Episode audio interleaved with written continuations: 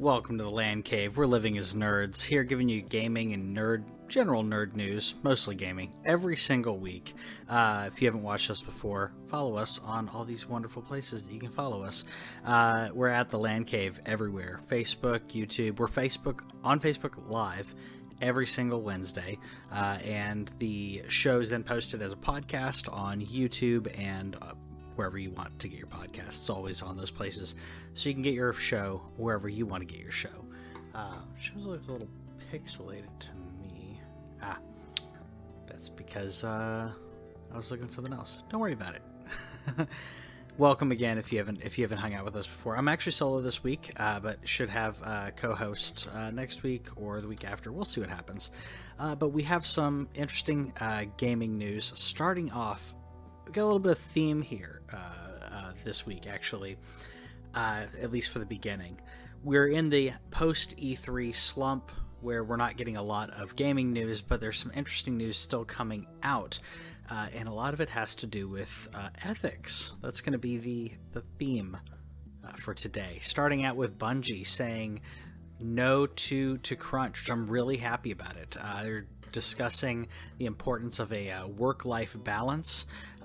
They're delaying content specifically because of that. And I think that's fantastic.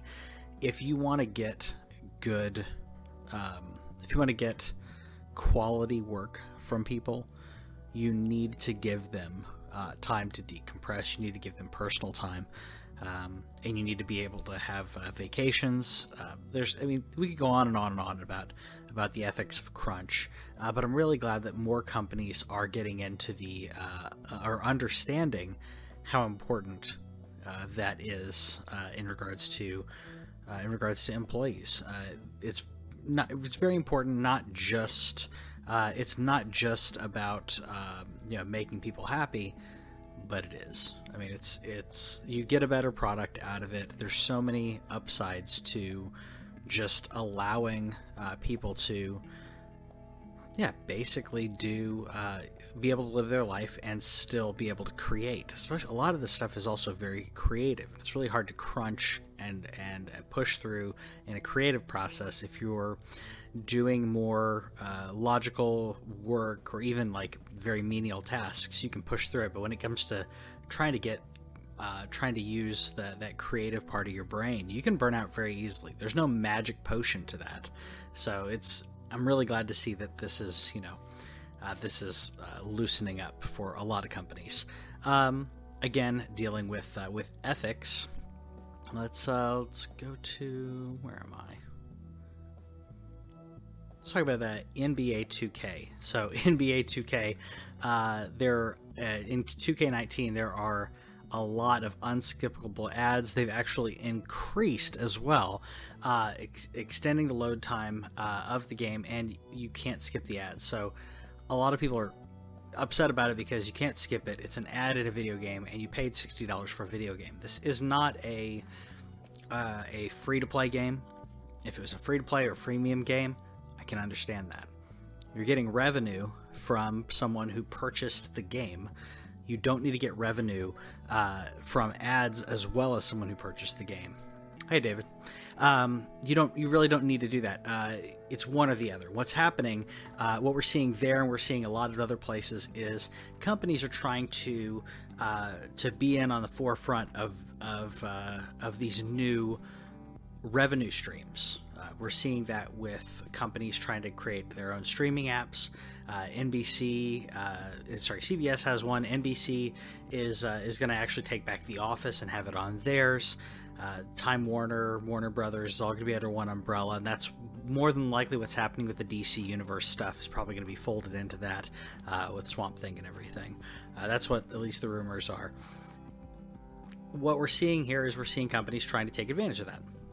Sometimes you can do that in what I would consider to be an ethical way. This is not ethical. When you are charging someone full price for something and then you are adding ads to it. It's similar to what happened when they originally came out with Sirius XM when they were two different things. You got satellite radio and you did not have ads. and you paid per month, and that was a premium to have premium channels and not to have to listen to ads. And I want to say it was 4 or 5 years in, they put ads back in there, so it's just ridiculous.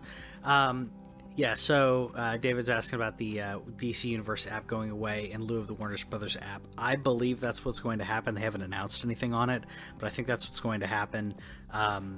A lot of Warner's wanting to put out their own content, similar to what Disney's doing. There's a lot of shows and IPs that can be under that umbrella, and I think that they're probably going to be doing that because otherwise it's going to cannibalize their own viewership. So as a parent company, similarly, we thought something like that was going to happen with Hulu and Disney, but it seems like they're going to keep them separate because Disney won't have anything. I think it's over PG or PG-13. But I think that Warner's going to have one, because if they have two separate streaming services, they're going to cannibalize their viewership. People are going to have DC or Warner, or just choose not to. We're seeing a lot of people. There's actually a rise in streaming services. The amount of streaming services, right? Shows on streaming services are pirated more heavily than ones that are not on streaming services, not counting Netflix or Amazon. Hulu I don't know if Hulu's in there, but I know Netflix and Amazon shows are not torrented near as much as the other ones, or however you want to pirate them. It's usually torrenting. So I would imagine that Warner, that they're going to put it all under the Warner umbrella. I think it makes more sense. There's some decent stuff on DC, but I feel like that's almost a good business decision. But then again, DC does not know what they're doing, so maybe they need that part of as kind of some guidance. Let's see. And also in regards to ethics, let's pop over to, thought I had something here with it, but apparently I do not.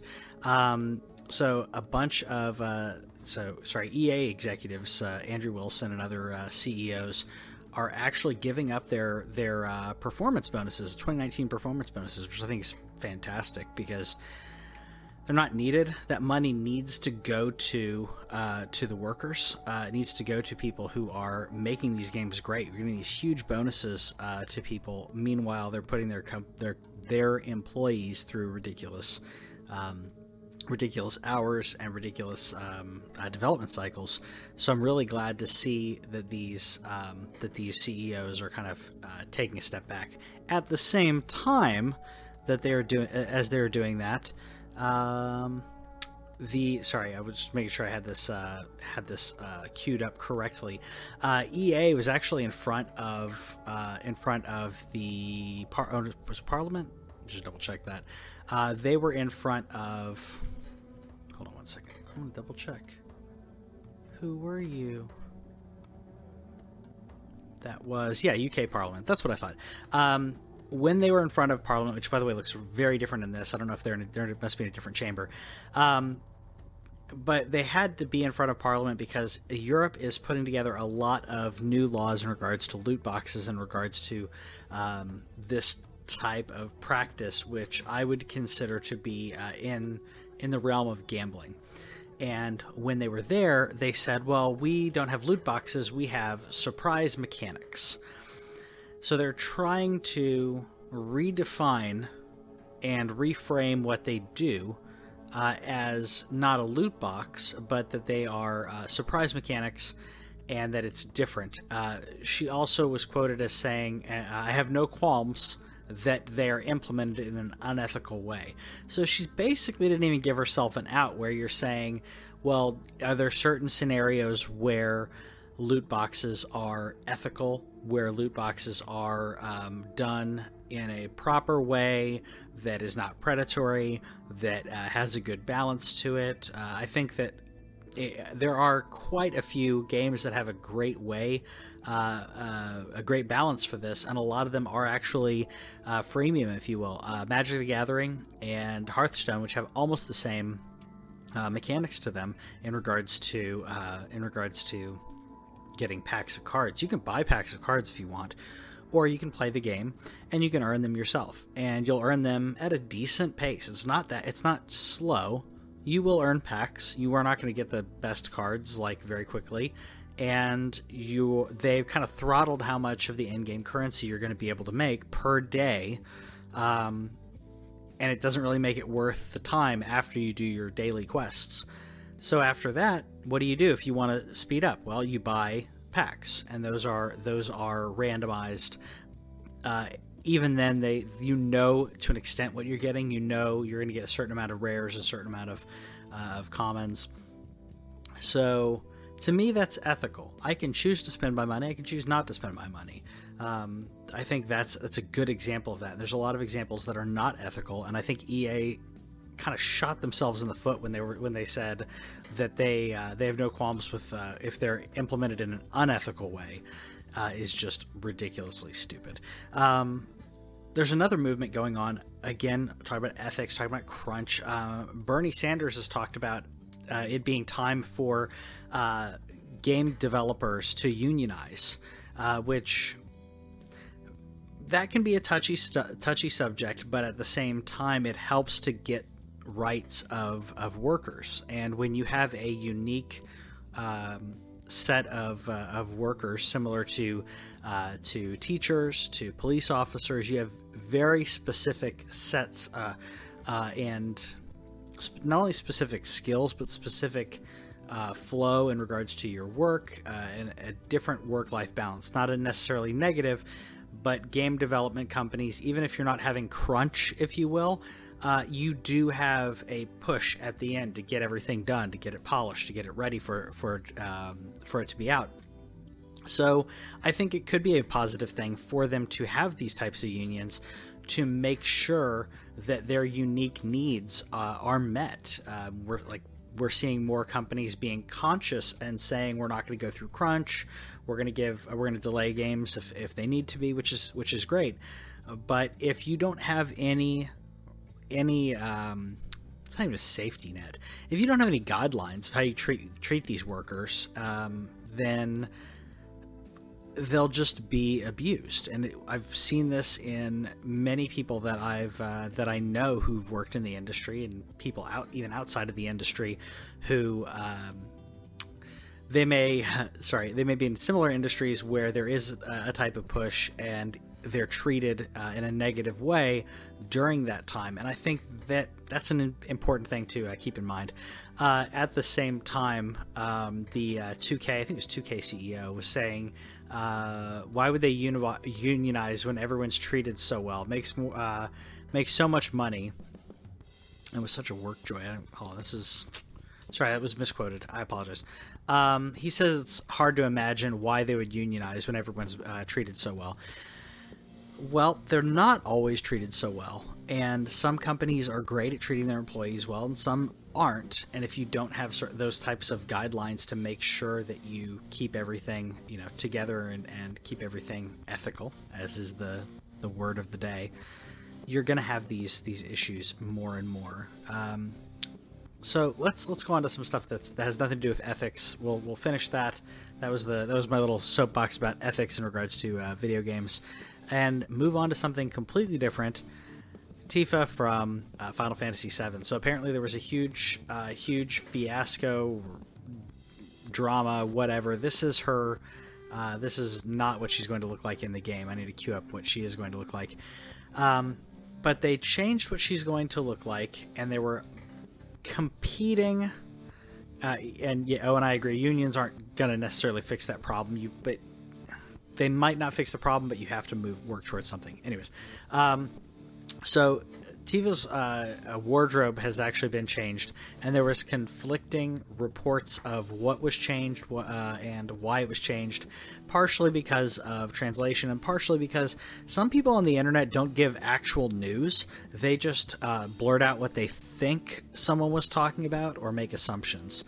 And if you actually go through the what was stated about her, which I'll actually even bring up. What was stated is not that they're changing the size of her breasts, because that's what this is all about. What they said was that they wanted to make the actual quote is, our ethics department had asked that we make sure that her top wasn't loose so that her chest wouldn't come off as unnatural during heavy action sequences. So we took her simplistic upper body clothing and added black undergarments to make it a tank top so that it fits her body well, resulting in a fit and sporty design. What other people on YouTube and places have said is that they've reduced her breast size, which is not true. What they did, what honestly, also by the way, this came from the ethics department. And again, ethics, in this case, has to do with a department specifically about your rating, your ESRB rating. So is it going to get T? Is it going to get MA? And they put her in a sports bra. Thank you, Owen. You said exactly what I was going to say. They put her in a sports bra instead of the tank top that she had before. One, you can. I mean, part of it's the design and making sure it looks right. Two, physics. They are making sure that, because as they said, would make her look unnatural. Chest wouldn't come off as unnatural during heavy action sequences when she's punching and moving around. They don't want anything to be revealing. They don't want anything to move too much, because then they'll get a heavier rating from the ESRB. I get it. I don't think necessarily they needed to add black to it, but in regards for that reason. But at the same time, I love the look. I think it's a great subtle change to her wardrobe. Still makes her look great. I think that this transition from just the regular white tank top, I think it looks great, and it looks like a sports bra. It looks like she's just ready to rumble, and that's exactly what she needs to look like. Like I said, other people have been talking about it, making it, them saying they're making it smaller. The original interview actually refers to it tightening and constricting, not reducing. So the words that were used in Japanese had nothing to do with reducing. It was specifically saying, let's make sure that they don't go wild. And I could talk a lot about that, but I'm just really excited about that game.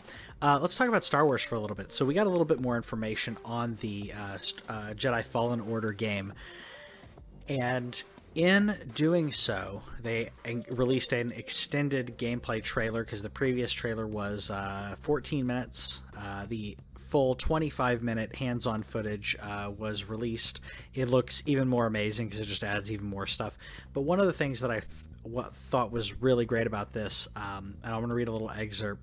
They were talking about, they said, "I promise there's a considerable challenge and depth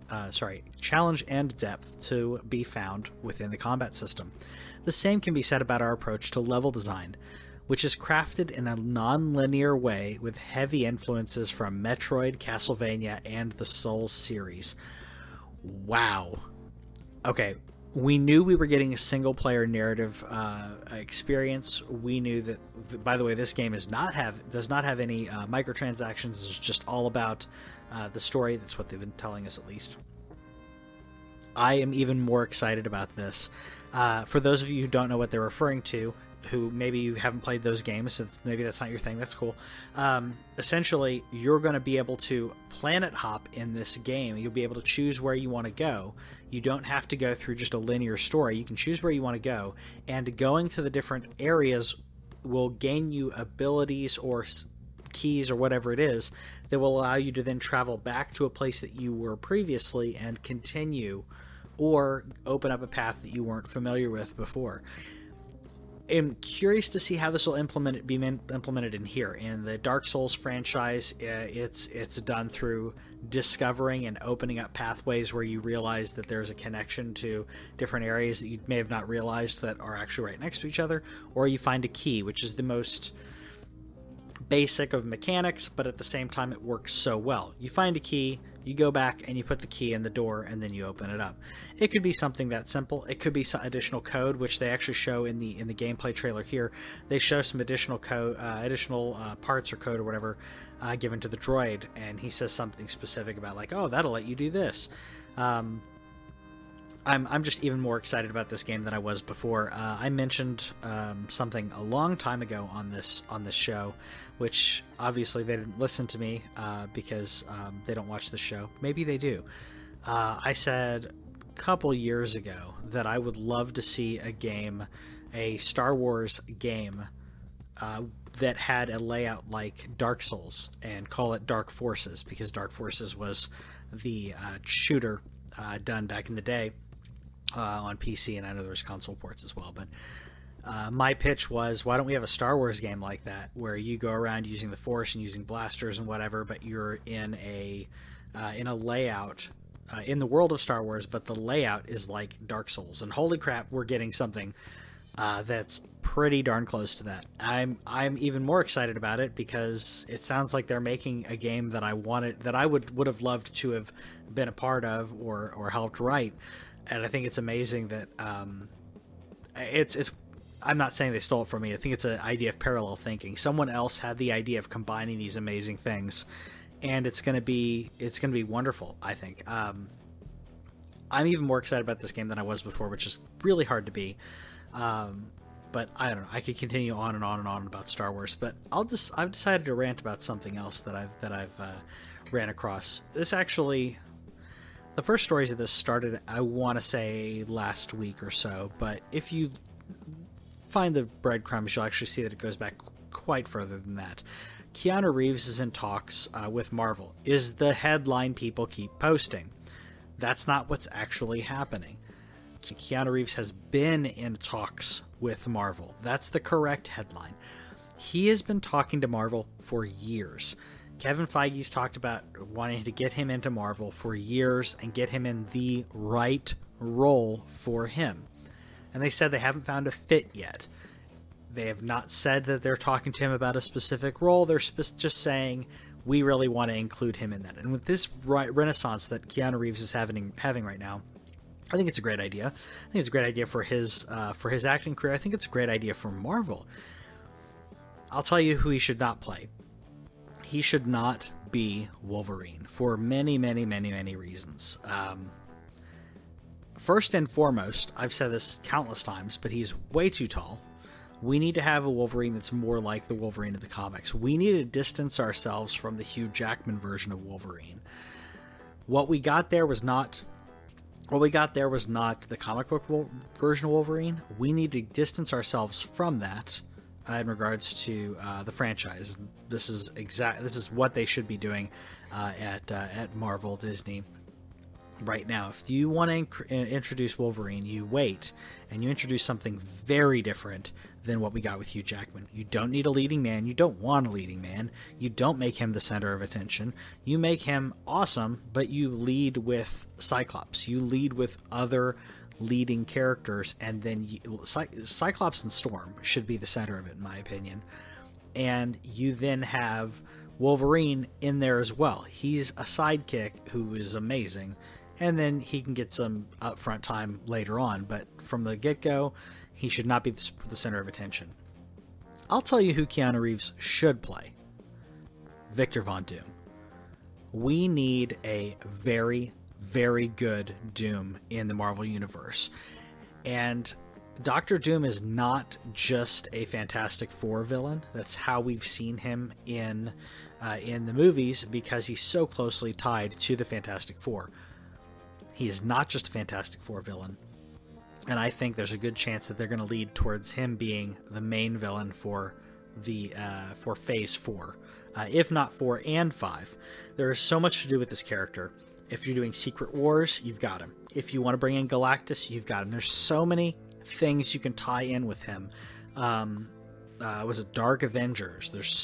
I could just go on and on about the different ways you could tie in Doom into the franchise. So if we have him as Dr. Doom, the question has to be, who do we pick for Reed Richards? And this is going around. I'm not going to say this is my choice, or I'm not going to say this is my idea. This, after I've read it, I thought this was perfect, and this has been floating around for a while. But John Krasinski as Reed Richards, and throw in his wife, Emily Blunt, as the Invisible Woman, as Sue Storm. and there's your first family of Marvel. I think it'd be perfect. Their chemistry in movies is wonderful. They're both great actors. Their chemistry, they've shown that their chemistry on set is great. They've shown that they can knock out great performances together, and it doesn't distract from the production whatsoever. They're doing, I'm assuming that they're both going to be in the Quiet Place sequel, or we'll see how that happens, but there's a Quiet Place sequel coming out that he's directing and writing. That's my pick for Reed Richards, and I know it's other people's picks as well, but I have not seen anyone else mention Keanu Reeves for Dr. Doom, but I think he is the best choice that I can think of right now. I'm sure there's great actors out there, but I think he's the best choice, in my opinion, for this. Then you also get Keanu Reeves for at least 5 or 6 movies. Easy. You wouldn't have to worry about him being the villain of the week. You wouldn't have to worry about him being a villain in one movie and then gone. So I think it'd be great use for his talents, and something different for him, so he doesn't have to do something, you know, similar, where if they put him in as Punisher or something, because they can bring in their own version of Punisher. They're not locked into what Netflix did. They could change it up.